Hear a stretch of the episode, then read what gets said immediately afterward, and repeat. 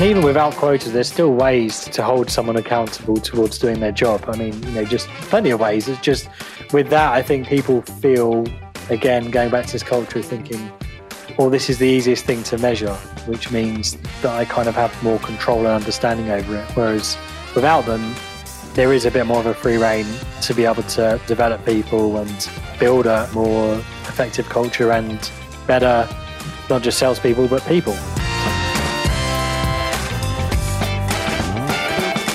Hi, friends. Welcome to the Sales Enablement Podcast. I'm your host, Andy Paul. That was Chris Hatfield. Chris is the founder of Sales Psyche, which works to develop and support the mental health and performance of sales teams and managers. Now, in part of the ongoing conversation we're having on this program about all aspects of mental health and sales, today Chris and I talk about tackling the stigma of mental health in the workplace. Chris and I have a wide ranging conversation about the impact of mental health on performance at all levels in sales, individual contributor and at the management level, and why mental health, mental resilience really represents one of the biggest threats to the overall well being of a sales team, especially in today's uncertain environment. So we dig into the unacknowledged cost of mental health on a sales organization, on the individual, you know, look at it in terms of lost work days, diminished performance, and more. We go deep into how to create a healthy sales culture and the changes in perspective required on the parts of managers and individuals alike in order to build and sustain that culture. And then we talk about Chris's four keys to mental resilience and why he believes the key to sales brilliance is indeed mental resilience. So we get into this and much, much more. But before we get to Chris, I want to remind you to subscribe to this podcast wherever you listen to it. And if you subscribe, we'd certainly appreciate it. If you could also give us your feedback about how we're doing in the form of a review. So thanks. All right, let's jump into it. Chris, welcome to the show. Thanks very much, Andy. Thanks for having me. Well, my pleasure. So, uh, where have you been sheltering during the pandemic? Sheltering in good old London. Uh, London. Lockdown, yeah. And sort of, they're like going through a second lockdown now, right? We are. We're coming to an end of it. We've got a week and a, a week and a bit, but we'll see what happens after that. See how well behaved people are. yeah. Well, yeah. Good luck on that. At least based on behaviors here in Southern California. Um, yeah. I mean, the big thing is, I mean, you're a soccer fan, as am I, and, and big Premier League fan, and it'd just be nice to see fans back in the stadium. I mean, it's really Mm. weird watching all the matches, and my audience is accustomed to me talking about this because I talk about soccer all the time. But um, it's just weird watching the matches and you know, no energy missing from from the sixty thousand people or however many. Yeah, it's just it, it feels very soulless, and even though there's fake crowd noise, which I don't like having on, No. I actually prefer No, to hear what the managers are saying. Yeah, yeah, I want to hear them yelling at the team. yeah, So, all right. Well, that that day's it's going to come. We've got all this good news about vaccine. Hopefully, it uh, proves to be what it says it is, and we can get that distributed in maybe I don't know six months, a year. Well, I think at least there's light at the end of the tunnel. So even if it's six months or a year, at least know we're heading in the right direction. So, um, well, to that point, what's what's this is a favorite question I'm asking all my guests these days is what's the biggest lesson you've learned about yourself during the pandemic? oh, that's a good question. Uh, so actually, I quit my full time job during the pandemic, and Good. Wow. yeah, it's the opposite reaction to what people normally give me. Um, oh, they usually, what I they usually think- it's like, you're crazy. What are you thinking? Yeah, um, but it it it's it's reaffirmed. I think you know I've, I learned this over my over my career so far in life, but just reaffirmed it that there is always something better when you make that jump. If you if your gut instinct is telling you to trust it and back yourself, because when you do, then things will things will start happening because of that focus that you've got. So I think I've just the biggest thing I've learned throughout pandemic is is trusting myself, trusting the process, and and looking back on things that didn't necessarily make sense but do now. hmm So you quit your f- other job in order to devote full time to sales psych? Yeah, so um, sales psyche has kind of been in the it, well. People will say, "How long have you been thinking about it?" I suppose it's been the process of my whole career, but I didn't actually think of the business until I was on furlough this year, actually. Mhm. Um, but the, the passion behind it and the kind of focus has been building bit by bit over time, which points to what I just mentioned around not necessarily making sense. But when you look back, all the pieces were then put together. Yeah, interesting. Because I mean, it, it, seems very well thought out, and we're gonna we're gonna dive into that. So, yeah, we've had multiple conversations on this this show about mental health and sales. We've got having more coming out. It's a regular topic we're trying to address. Mm-hmm. But uh, sales psyche, if I pronounce it, we pronounce the e on the end.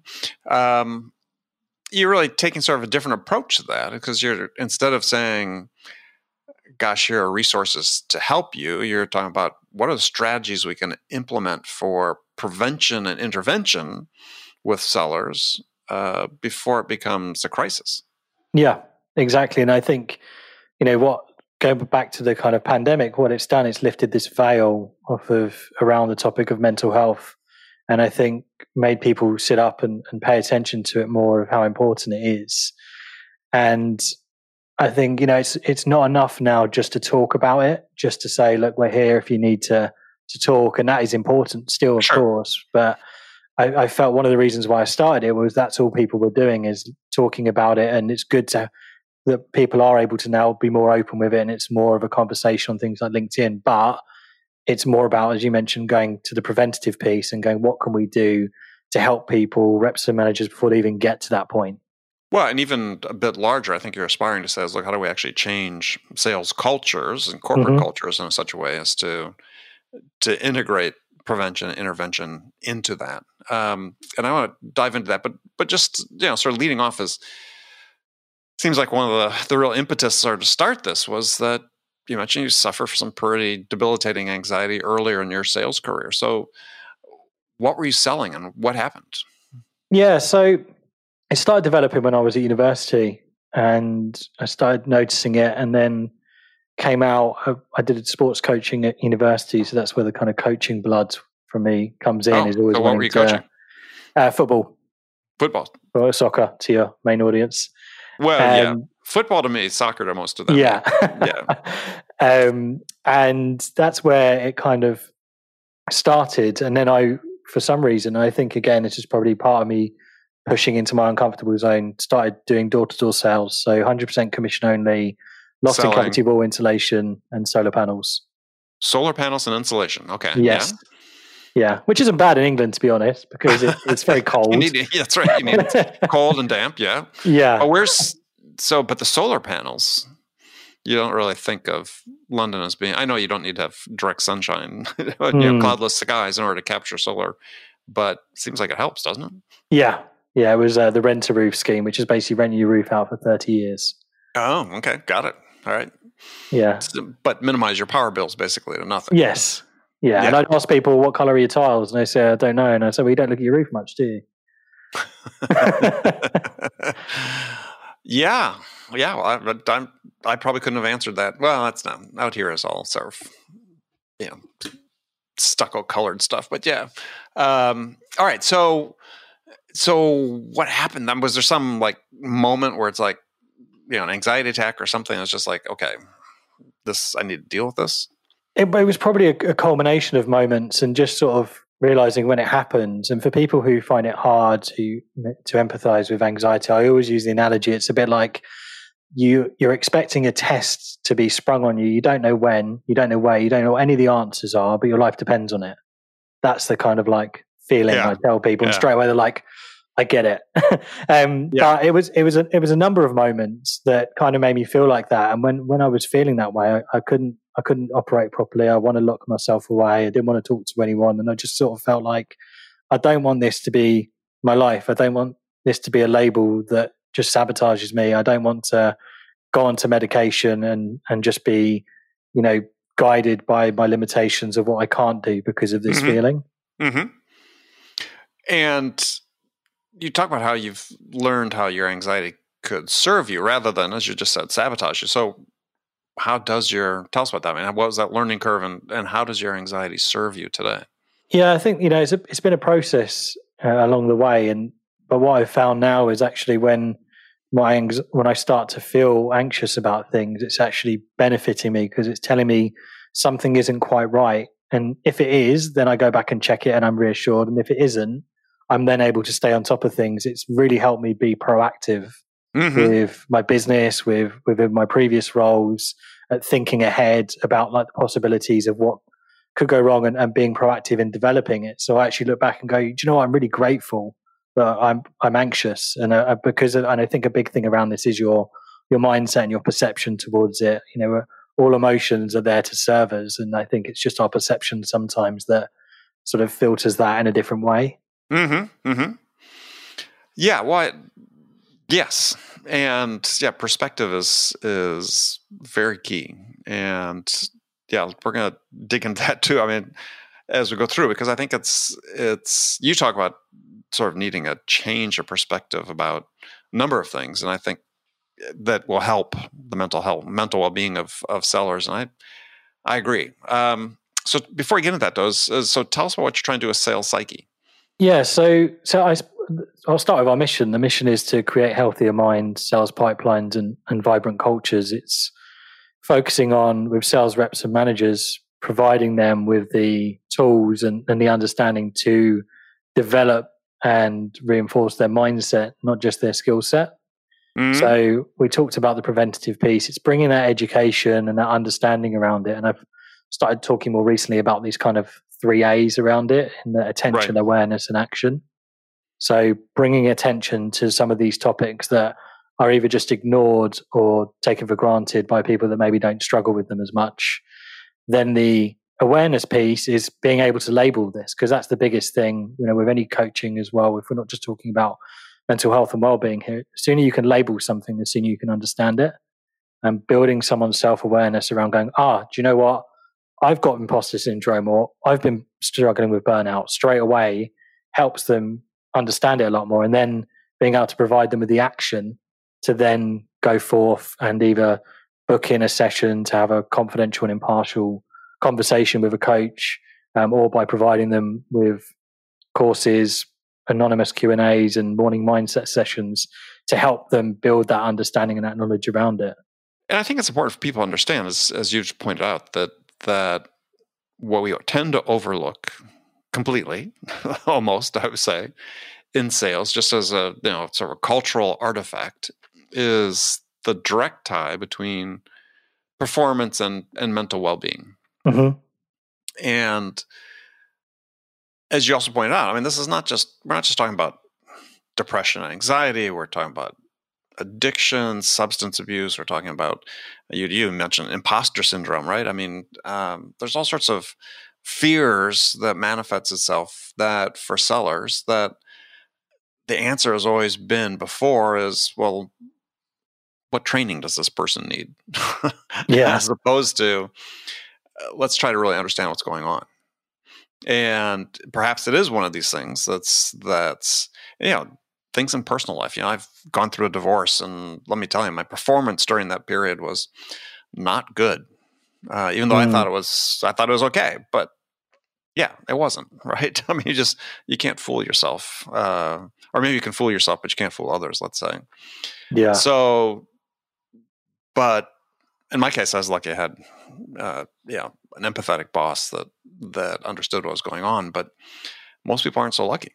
No, no, they're not. And you know, I think people just need to to remind themselves that very, very, very rarely will someone be underperforming intentionally. There is always a reason behind it, and the best thing you can do is to go in and look to understand the problem or the challenge that they're going through, and and and have a conversation with them before coming in with you need training, you need a PIP, you need this X, Y, and Z, and making assumptions. Yeah, well, I mean that people are undergoing some sort of mental stress, that PIP is always a great hammer to use. Yeah.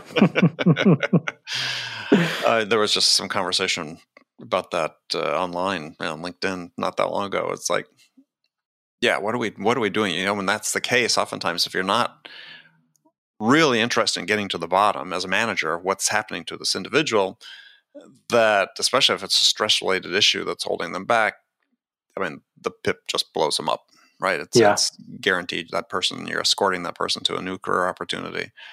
Um, so yeah, I mean, I, I, and you you document on your website. I think some of the things we've talked about in this show, um, yeah, sort of the a big threat to your sales success being mental well-being, but but it's sort of the again we tend to think about in terms of the sort of the big moments, but we don't think about in terms of sort of the, the unacknowledged impact of sort of day-to-day performance loss through not operating, you know, at sort of peak mental uh, capacity. I mean, really people working at diminished levels, I think, is the biggest thing you see. I mean, you talk about two out of three sellers experiencing some form of burnout.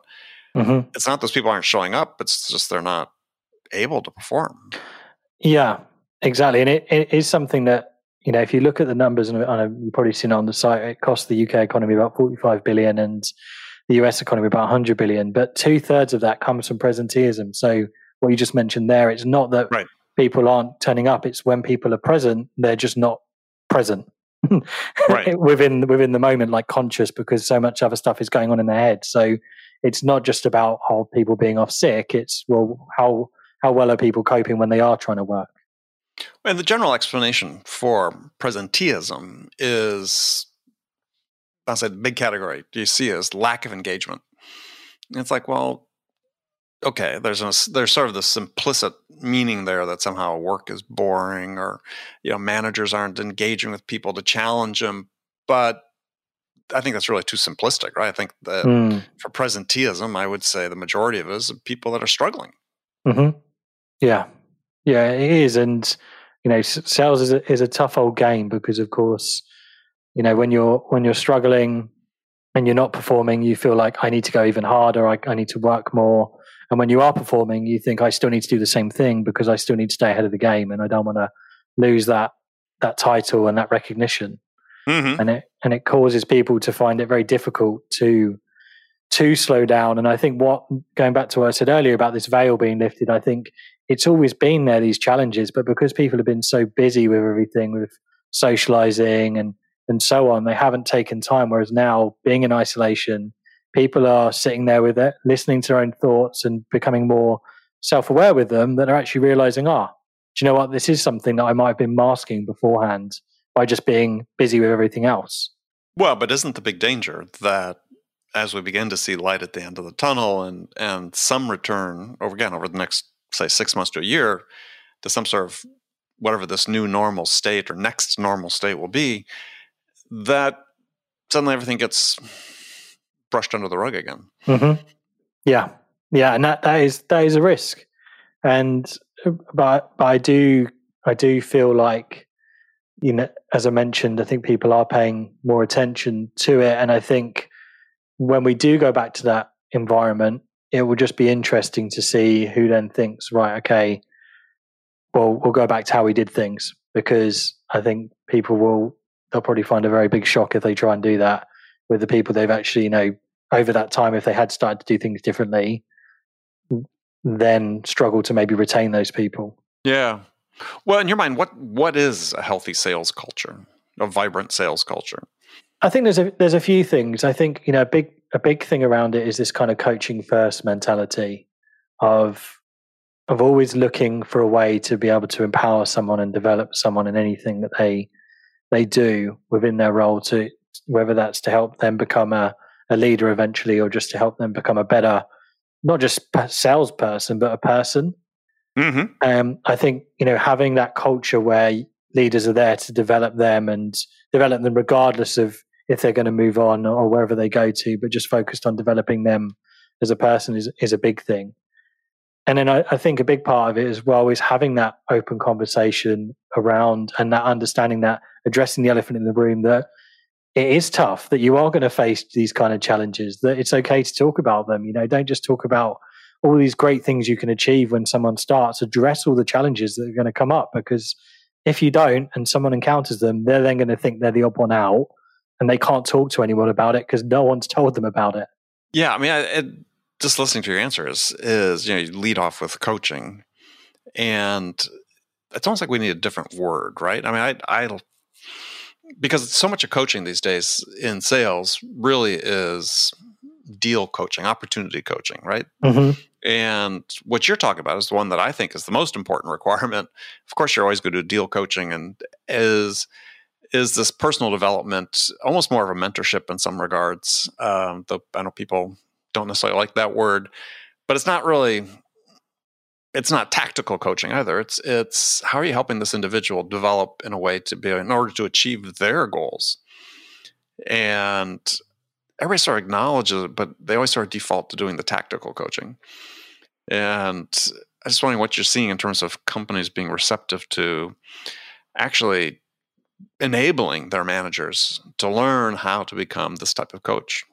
Yeah, it's. It, I think it why it always reverts back to that is that's the quickest route to seeing an outcome. Sometimes is thinking we coach on focus on deals and focus on numbers. That's the biggest way we can measure it, and therefore that's how we need to to do things. Whereas I think you know what this might seem like it's not necessarily as a quicker fix, but in the long run, what you're doing is you're building the foundations that you can then start to build the other stuff on top of.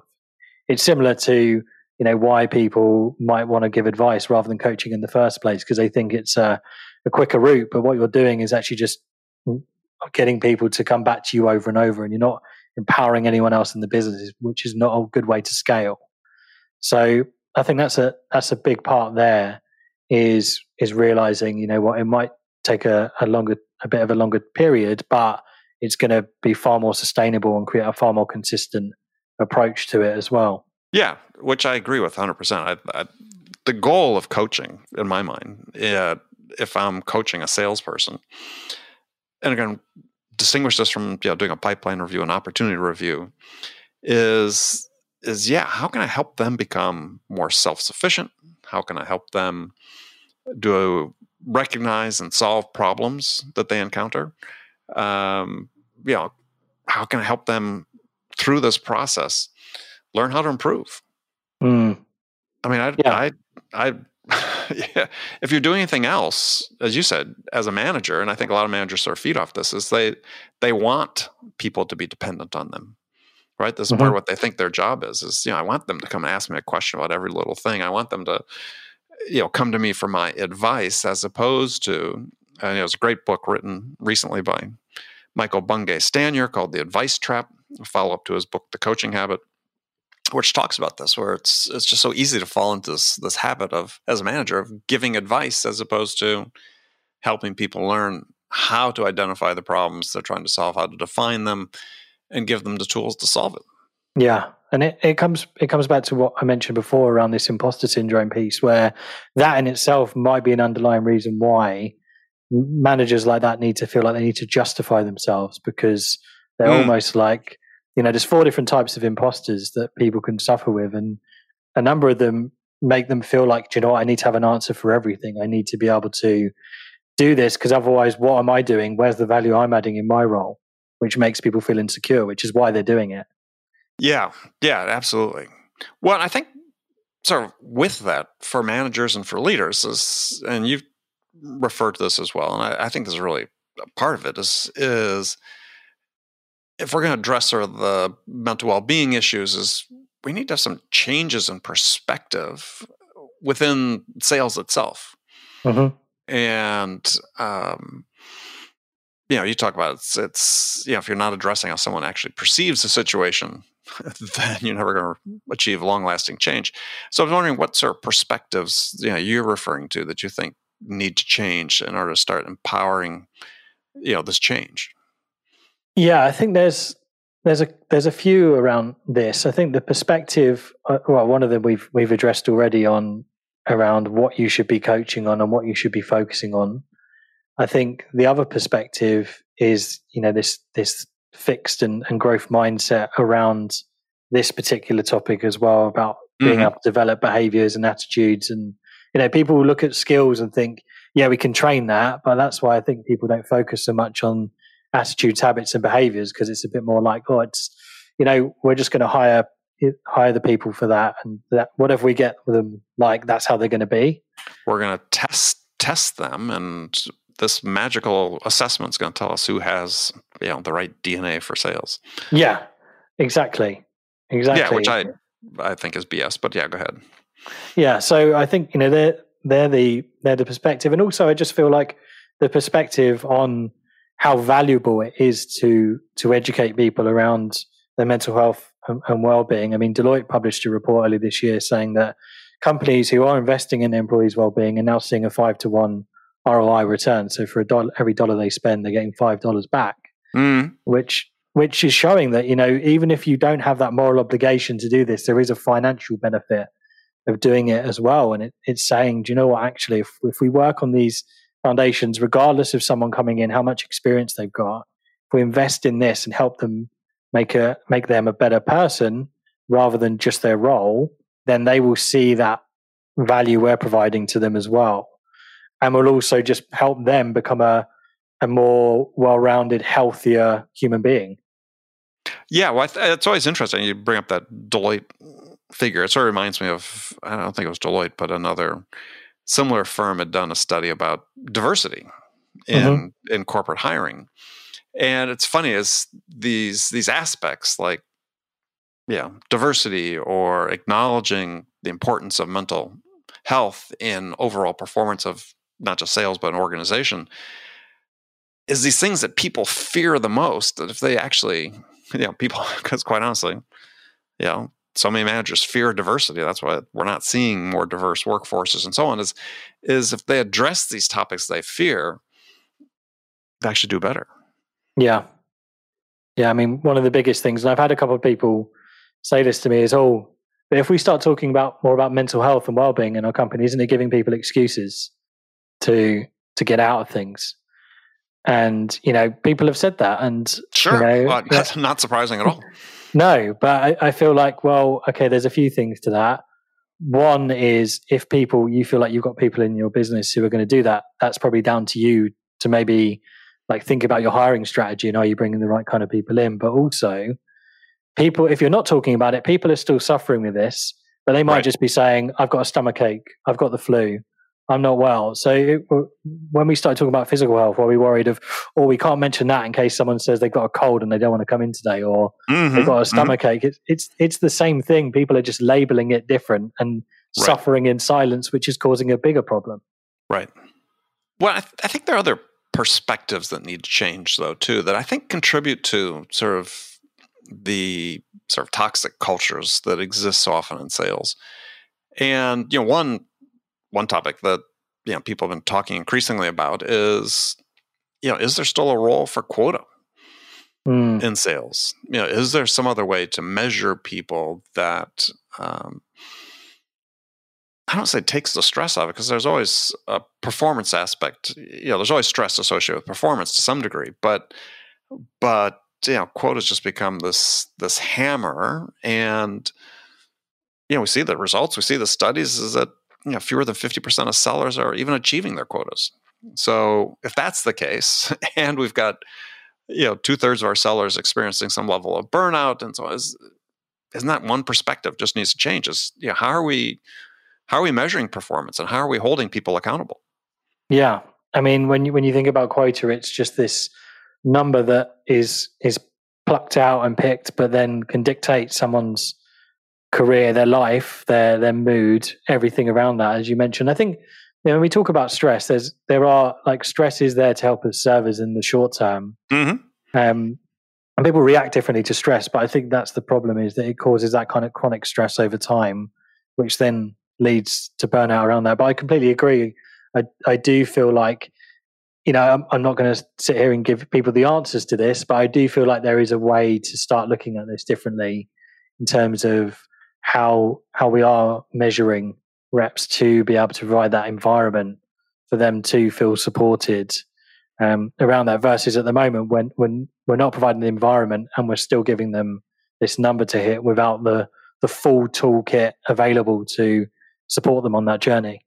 Yeah, I mean, one idea I have, and I've managed teams using this in the past, is is is a productivity measure, which is based on dollars, in our case, dollars of revenue generated per hour of selling time. Mm-hmm. So here's something that's yeah purely on, on sort of effectiveness, a little bit on efficiency. It's under the direct control of the individual. You know, if your productivity is at a certain level, as I was managing this this team, we had we knew what people's productivity was, and if they were investing sufficient hours, they were going to achieve a certain amount of of revenue. But the attitude toward that was completely different than oh, I've got a number to hit. Yeah. Instead, it was, well, how can I invest in myself in order to improve my my effectiveness in front of the customer in order to say, look, I can generate more dollars per hour that I devote to this particular task. Mm, yeah, I like I like that. I mean, another one I think just from a perspective standpoint is is is this is a big one for me is that when you look at the way we set up our our sales processes, almost universally in sales, is they're all about persuading the customer to buy what we're selling, mm. as opposed to aligning ourselves to the buyer journey and saying we're here to serve you to help you make a decision. And I think if people are sent out with that mission to say, look, we're here, we're here to, we are sincerely here to help. Uh, as our first our first pass, right? We're going to help you identify the problem you're trying to solve. We're going to help you identify the options for how you solve this problem. And you take it from that perspective, where yeah, you know, the focus more becomes instead of, let's say, you know, doing a discovery call that helps you know a certain amount of data, but doesn't help you really understand, right? So we have all yeah. these steps in our process that are about getting through the step as opposed to really understanding what the customer is trying to do that I think are stress creators. And and we don't teach people how to appropriately go through that whole process in a way that that actually increases the odds of of of winning. I mean, if when everything is you know, you look at back in the old days, IBM Classic Five call close, which most sales processes today are an ancestor of. It's it's like okay, we prospect, we discover, we qualify, we we present, we propose, we close. It's like, well, what's that have to do with what the buyer is trying to do?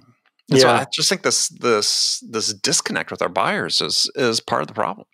Yeah, definitely. And I, you know, again, comes back to quote: if you've got a quarterly target or a monthly target, and yet you're that's not di- dictated by your buyer, that's dictated by you, which then leads to you trying to speed things up and not and just working towards a time frame rather than an actual objective. And I think a, big thing of this comes down to how people are onboarded and developed initially as well. And where I've seen this work really well, when you first come in, if all you're doing is teaching your reps about your process, about your product, about what you do, then as soon as they get on the phone, that's this level of confidence. If you're not necessarily confident in yourself initially, you'll be confident in what you've been told or taught or trained on. So that's what you're going to talk about.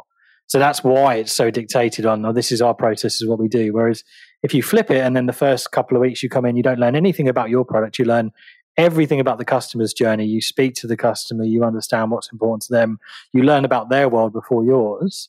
When you get mm-hmm. on that phone, you're far more likely to think, oh, actually, I'm more confident in talking about their world. So tell me about this and, and ask questions around that that then lead to a more of a natural and, and customer first approach to it.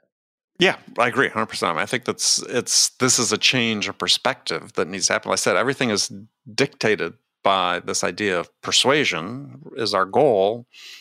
And yeah, you know, it's sort of the height of irony that that behavior is one behavior that research has shown that universally everybody has a resistance to being persuaded.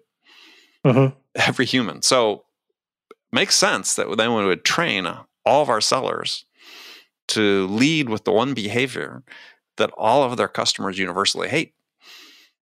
And if yeah. we think that we, that we think that doesn't contribute to the stress, we're kidding ourselves. And it doesn't have to be that way. No, no, and I think that's why sales has a bad name is because people only really remember their bad experiences. No one necessarily remembers a really, unless you're in sales, no one necessarily go, looks back and goes, "Do you know what? That guy sold to me so well." Because when it's good selling, it doesn't feel like selling. It, and also when when it's good, a good process, we build, we give ourselves more of the credit rather than who has sold to us. Thinking, "Do you know what? I made a really good decision on this holiday or this car. I got a really good deal." Mm. You're not saying, "Oh, do you know what? They sold to me really well. They negotiated," and it's because you don't see it as selling to your point is that as soon as it feels like selling that's when that's when people sort of have that defense mechanism but i just think it's you know back to this idea about perspective is if we train our sellers to lead with a different perspective then yeah, I think the whole you know mental makeup of sellers begins to change. Mm-hmm. Yeah, completely agree. If they understand that that selling is actually really a leadership job, right? I mean, you're you're trying to I think about leaders. One of the things leaders do is they clearly communicate a vision and inspire people to follow it. Well, isn't that what you're trying to do with your prospects? You're trying to clearly communicate a vision of what success looks like if they engage with you and provide them inspiration to follow you. And that's a whole different perspective than, yeah, go out and you know, persuade this person to buy from us. Yeah. Yeah, I completely agree with that. And so I think that for me, these changes in perspective are are so critical. I mean, you you talk about yeah, you have this nice model I like about you know that I think you call it the the key to sales brilliance is based on mental resilience, and you identify four areas of that, and one is knowledge, which I agree. Though I think again, one we've sort of we sort of added stress into that unnecessarily in sales because again, we you know take something like discovery. You know, we treat it as a discrete step in a selling process when actually it's it's something you do should do every time you interact with the prospect. Yeah. Right? Because your job is not knowing, which is what that one discrete step is. I'm going to ask them 10 questions that I ask all my customers, and I sort of at that point know what they want. You need to take the knowledge to the next level, which is understanding. Mm. And sellers, and I see this all the time with sellers I talk to that interact with me, is they don't feel like they have the time to get to that level of of understanding because they feel so pressed with everything they need to do, their activity metrics and so on. Yeah, I I, I completely agree. I think, as you mentioned, it's kind of like where we're asking sellers to work towards our sort of time frames rather than their the prospects, and then we're also not giving them enough time, as you mentioned there, to really understand about their world and, and have more of a natural conversation around it because of this arbitrary figure or number that we've put in place. Yeah. Well, the thing is, companies still need to grow. But mm. I've worked I've worked in environments, high tech or high growth tech companies that have been yeah big successes that that we in one in particular we didn't have yeah a sales culture classic sales culture right i mean the, we didn't have quotas. But the company grew, grew well, very successful. In fact, this company today, as a multi-billion dollar company, still doesn't have a sales function. Mm. Yeah. So, so it's not like, yeah, they don't have a CRO, don't have CSO, don't have VP of sales. yeah, they're doing multiple billions of dollars a year in, in business to business sales and some B2C sales. It's like, okay. I mean, it's like, it's possible. You don't, you don't have to you know, and the CEO, part of the reason we didn't have quotas, he said, well, it's because he didn't like the idea of running a business where people felt like there's a sword hanging over the back of their neck every month. Yeah. He didn't want to create that environment. So it's not like there's only one way to do this. You know, people listening to this, well, if you don't have quotas, how do you hold people accountable? It's like, well, a number of companies are doing it quite successfully. Mm. Yeah, and and even without quotas, there's still ways to to to hold someone accountable towards doing their job. I mean, exactly. you know, just there's, there's plenty of ways. It's just with that, I think people feel again going back to this culture of thinking, "Well, this is the easiest thing to measure," which means that I kind of have more control and understanding over it. Whereas without them, there is a bit more of a free rein to be able to to develop people and and build a, a more effective culture and better not just salespeople but people. Well, at the end of the day, that's that really becomes what it's about. Yeah. I mean, as a manager, and you referred to this earlier, is, is your desire should be is not just how do I wring the last ounce of revenue out of this person, but yeah, how do I how do I help them develop to the point where, geez, maybe they're ready for the next step, and if and if we're not the place to for them to be able to take the next step, then yay, more power to them if they go somewhere else and find it. And that's fine because you did your job at that point. You helped that person be better when they left than when they showed up. Yeah, exactly. And if you're creating that kind of culture, they're probably then doing that with people in the team as well, or they're running a team. So even if they they do leave, you don't have this massive gap. Sometimes you're thinking, oh, this one person left, how are we going to fill it? Is you're creating a culture where there's constantly people being developed all around. Yeah. Well, that's the goal. So we're going to keep working on that because, yeah, I think that that in my pers- again, my perspective is is that is that we're just too often in sales we're just aimed at the wrong target. Mm. And these are these are attitudes and processes and systems we've used for close to 100 years now. Yeah, I find it so interesting that people always talk about this idea, this trope I call it about modern selling. But when you look at the average company's sales process and the sort of linear stage based set of events, it's really no different than it was, I said, 100 years ago. They might have a few more steps in it just because of technology and so on, but but it's virtually the same. Yeah. And we just haven't really, even despite the trappings of of all the technology that that has flown into sales and marketing, the way we execute selling has basically stayed the same. We just automated some of it, but I think for really to get this this significant change in, in perspectives is, yeah, we need to start changing some of these fundamental things about how we onboard people and train them about what their what their responsibilities are. And you know as i said serving versus selling understanding versus just knowing. I mean things that that that are really just basic human behaviors. Yeah and and i think one of the biggest you know big word thrown around in the last couple of years or more than that now is authenticity. And i think the kind of system in hmm. place at the moment stops people from being authentic because it oh yeah. because it puts it into such a sort of robotic unauthentic process. Right. I mean i one of i speak out often about this this oxymoron that we hear so often in sales these days is yeah mass personalization at scale it's like okay well god we have three oxymorons in that that one phrase right there. And yet yeah i took that directly from a website of a company selling a sales engagement platform. And it's like yeah that's not a human behavior. That's not authentic at all. Yeah. and i think and maybe this and this is an interesting issue we could explore at a later time but is we know humans have this need for psychological consistency is maybe that's one of the things people are struggling with is there's just this lack of consistency between how we label things and what they truly are right i mean mass personalization at scale the other word for that is completely impersonal yeah yeah definitely all right well chris it's been a pleasure to talk with you i'm so glad we got this chance um, if people want to learn more about sales psyche, where can they do that? Yeah, sure. So they can find us www.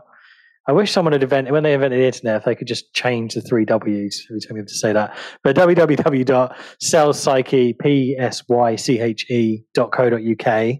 Uh, I also run a couple of podcasts, uh, not another sales podcast, and Master Brilliance with Resilience. So you'll find them on Apple and Spotify as well if you want to check those out. And maybe you can come on there some point, Andy. I, hey, I'd love to. All you have to do is invite me. I'll be there. Perfect. All right. I look forward to it. Well, Chris, thank you so much. And um, yeah, I'm sorry about Newcastle.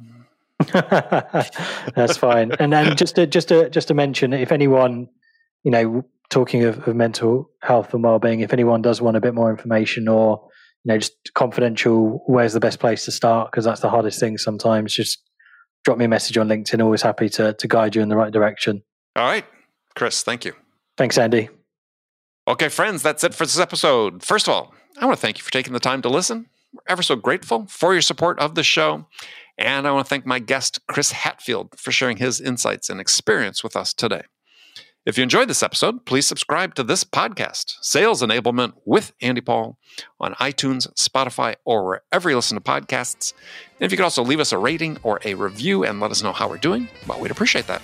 You can do all that on your phone in less than a minute as soon as this episode is over. So thank you for your help. And as always, thank you so much for investing your time with me today. Until next time, I'm your host, Andy Paul. Good selling, everyone.